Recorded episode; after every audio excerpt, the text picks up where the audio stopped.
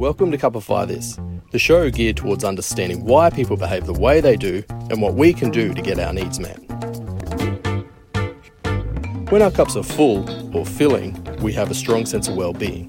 When they are emptying, we are driven to choose behaviours to fill them. In this show, we aim to cupify life. We're going to explore big ideas, current events, and life in general using the lens of the Phoenix Cups. So what are we doing? We're doing the Freedom Cup. The Freedom Cup, my favourite cup. yeah, let's do that. yeah.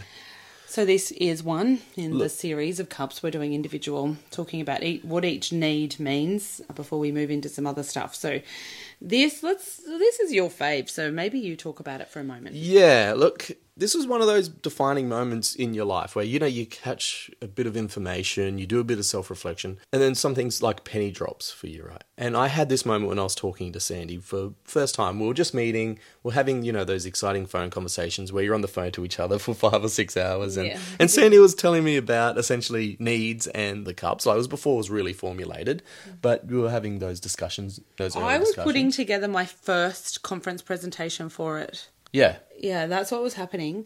And I was uh, like a proper big conference presentation. I'd been talking about it for a few years in small workshops, but I'd been asked to speak in Sydney about it. And I was real busy on other projects. So I, you ended up saying, hey, do you want me to just do your slides? For Yeah, you? I did your slideshows for you, which was really funny. We just met, and you just here you go. You can do my slideshows for me. This I is how I you. knew that I was going to marry you because I'm a mastery cup and you were helping me finish things. Right? Yeah. You had me. You had me at, I'll do your slides for you. yeah. but what it was that reflective moment though. Sandy was telling me about these these cups and these needs, and when she was talking about the Freedom Cup, it just the relatedness. I just felt it in my core. I was like, I remember everything about that. I remember being at school, feeling so restricted by schooling, just feeling like I was a prisoner, you know, trapped inside a classroom. I just wanted to get out and see the world, and everything Sandy talked about just made so much sense. So, realizing that instantly, I went, "Ah, I've always been a dominant Freedom Cup." And then, you know, mentioning this idea to my mum, I was talking to her just about needs, and she said straight away, "Yeah, you were fine to go along with doing whatever you needed to do, but as soon as anybody tried to sit you down and tell you to do something, you'd rebel against it." And I went, "Ah, my need for freedom, of course." So, freedom is that sense of autonomy that we're all trying to reach, aren't we? So, that is what I've I've always identified with. I've always had this strong, dominant, ginormous swimming pool of a freedom cup. Yes, and you still have that. If you live with a Freedom Cup, when you need them to do things, don't tell them what to do or ask them to do it. They absolutely need to come up with the idea themselves. You already know this if you live with a Freedom Cup because you've got your ways. I'm not going to tell you mine because he's listening. Yeah, I always make jokes though about being a freedom cup. It always feels like you're, uh, in some sort of ways, you're you're born into a prison because you always feels like there's always some demand on you coming from some part of the world, right?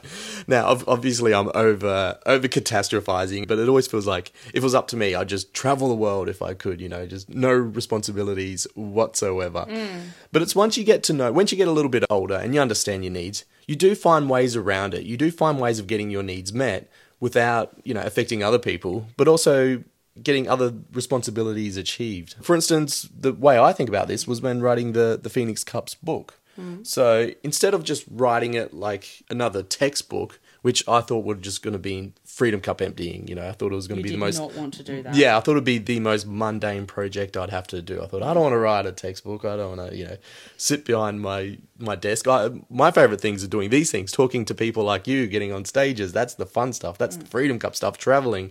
But I thought sitting down to write a, uh, you know, a textbook. And you've always written creatively for fun. I was just about to get to Yeah. that. Yeah, Sorry. yeah. I'll let you say it. So, Go right ahead. growing up, that was one of my ways that when I did struggle at school, feeling that I was restricted, one of my ways around that was through using my imagination. So I would write stories where characters are out, you know, seeing the world, doing whatever they do. They had the ultimate freedom, you know.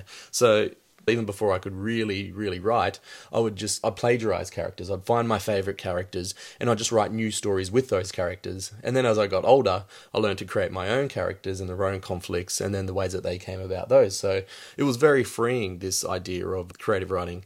And so I've just been writing ever since. And then Sandy said, "Well, do you really have to write the Phoenix Cups book as a textbook? Can't you mm. just use, you know, Do it as a story. Yeah. And we were thinking about do we do it as lots of different stories or, you know, how Yeah. do we do it? Do we just real stories or, you know, kind of a bit like this podcast is, where we go dip in and out of some stories. And then you just come up with these genius characters that were just so we fell in love with them and Yeah. then we went on a journey with them. Yeah. So yeah, it, it is uh, creativity is a wonderful way to fill your freedom cup. Exploration, discovery, self-expression is also an excellent way to fill your freedom cup. Yeah. I often know when I'm meeting a freedom cup, and I reckon the first time I worked out how to really profile people like this. I was about, I reckon I was 19 or 20, and I was working at, I was selling tea at the market. So getting up at stupid o'clock to go to the markets and sell all this tea. And at some point, I realized that I could pick people that were going to buy a particular type of tea. I had never tasted chai before until I started selling this stuff. And then uh, all of these people just kept they, they were hunting it out, and they they seemed to be this special, exotic kind of person. They often had dreadlocks. The the women would have these beautiful skirts and all these bangles, and they'd just be really funky. And they'd they'd come in and they would just be looking, they'd be scanning the table, have 50 different types of tea, and they'd be scanning it looking for chai. And eventually I would know, oh, this is the person that's looking for that particular tea. And I would just pick it up and I would hand it to them, and they'd go, oh, how did you know?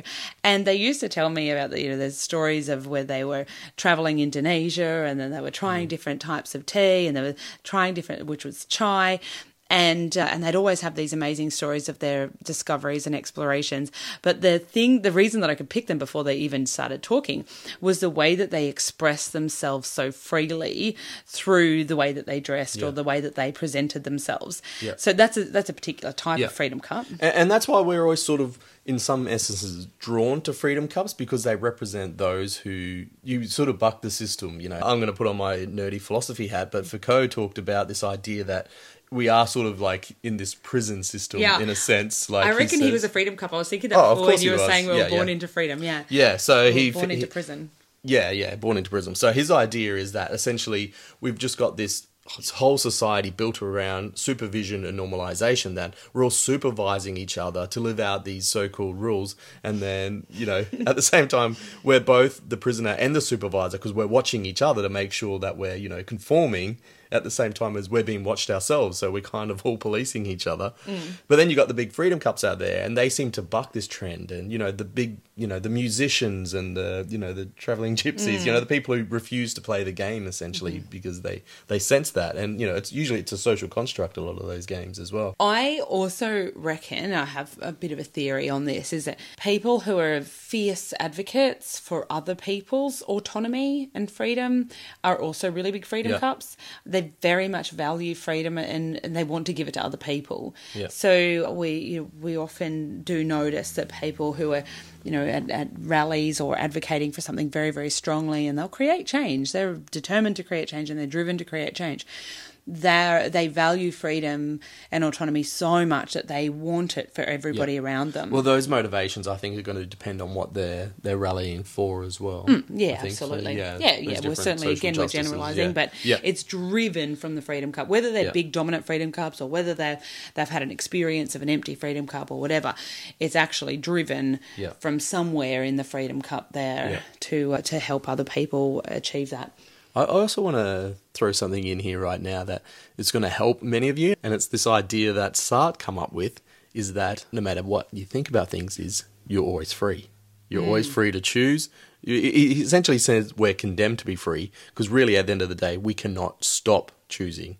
Everything we're doing is a choice, and every choice we have therefore cuts off other choices, and even not making a choice is therefore a choice. So we're just continuously choosing. So you know that that for a freedom cup, that's fantastic. But for those who don't necessarily have a freedom cup, they might find a bit of difficulty in that. in that Terrifying a little bit. Yeah, yeah. yeah. So, uh, some people find that terrifying. yeah, big freedom cup and a big safety cup like myself sometimes as well. So that's Yeah. where those conflicts. I reckon that Yeah. that combination, that freedom and safety, that must be tricky conflict yeah. for you.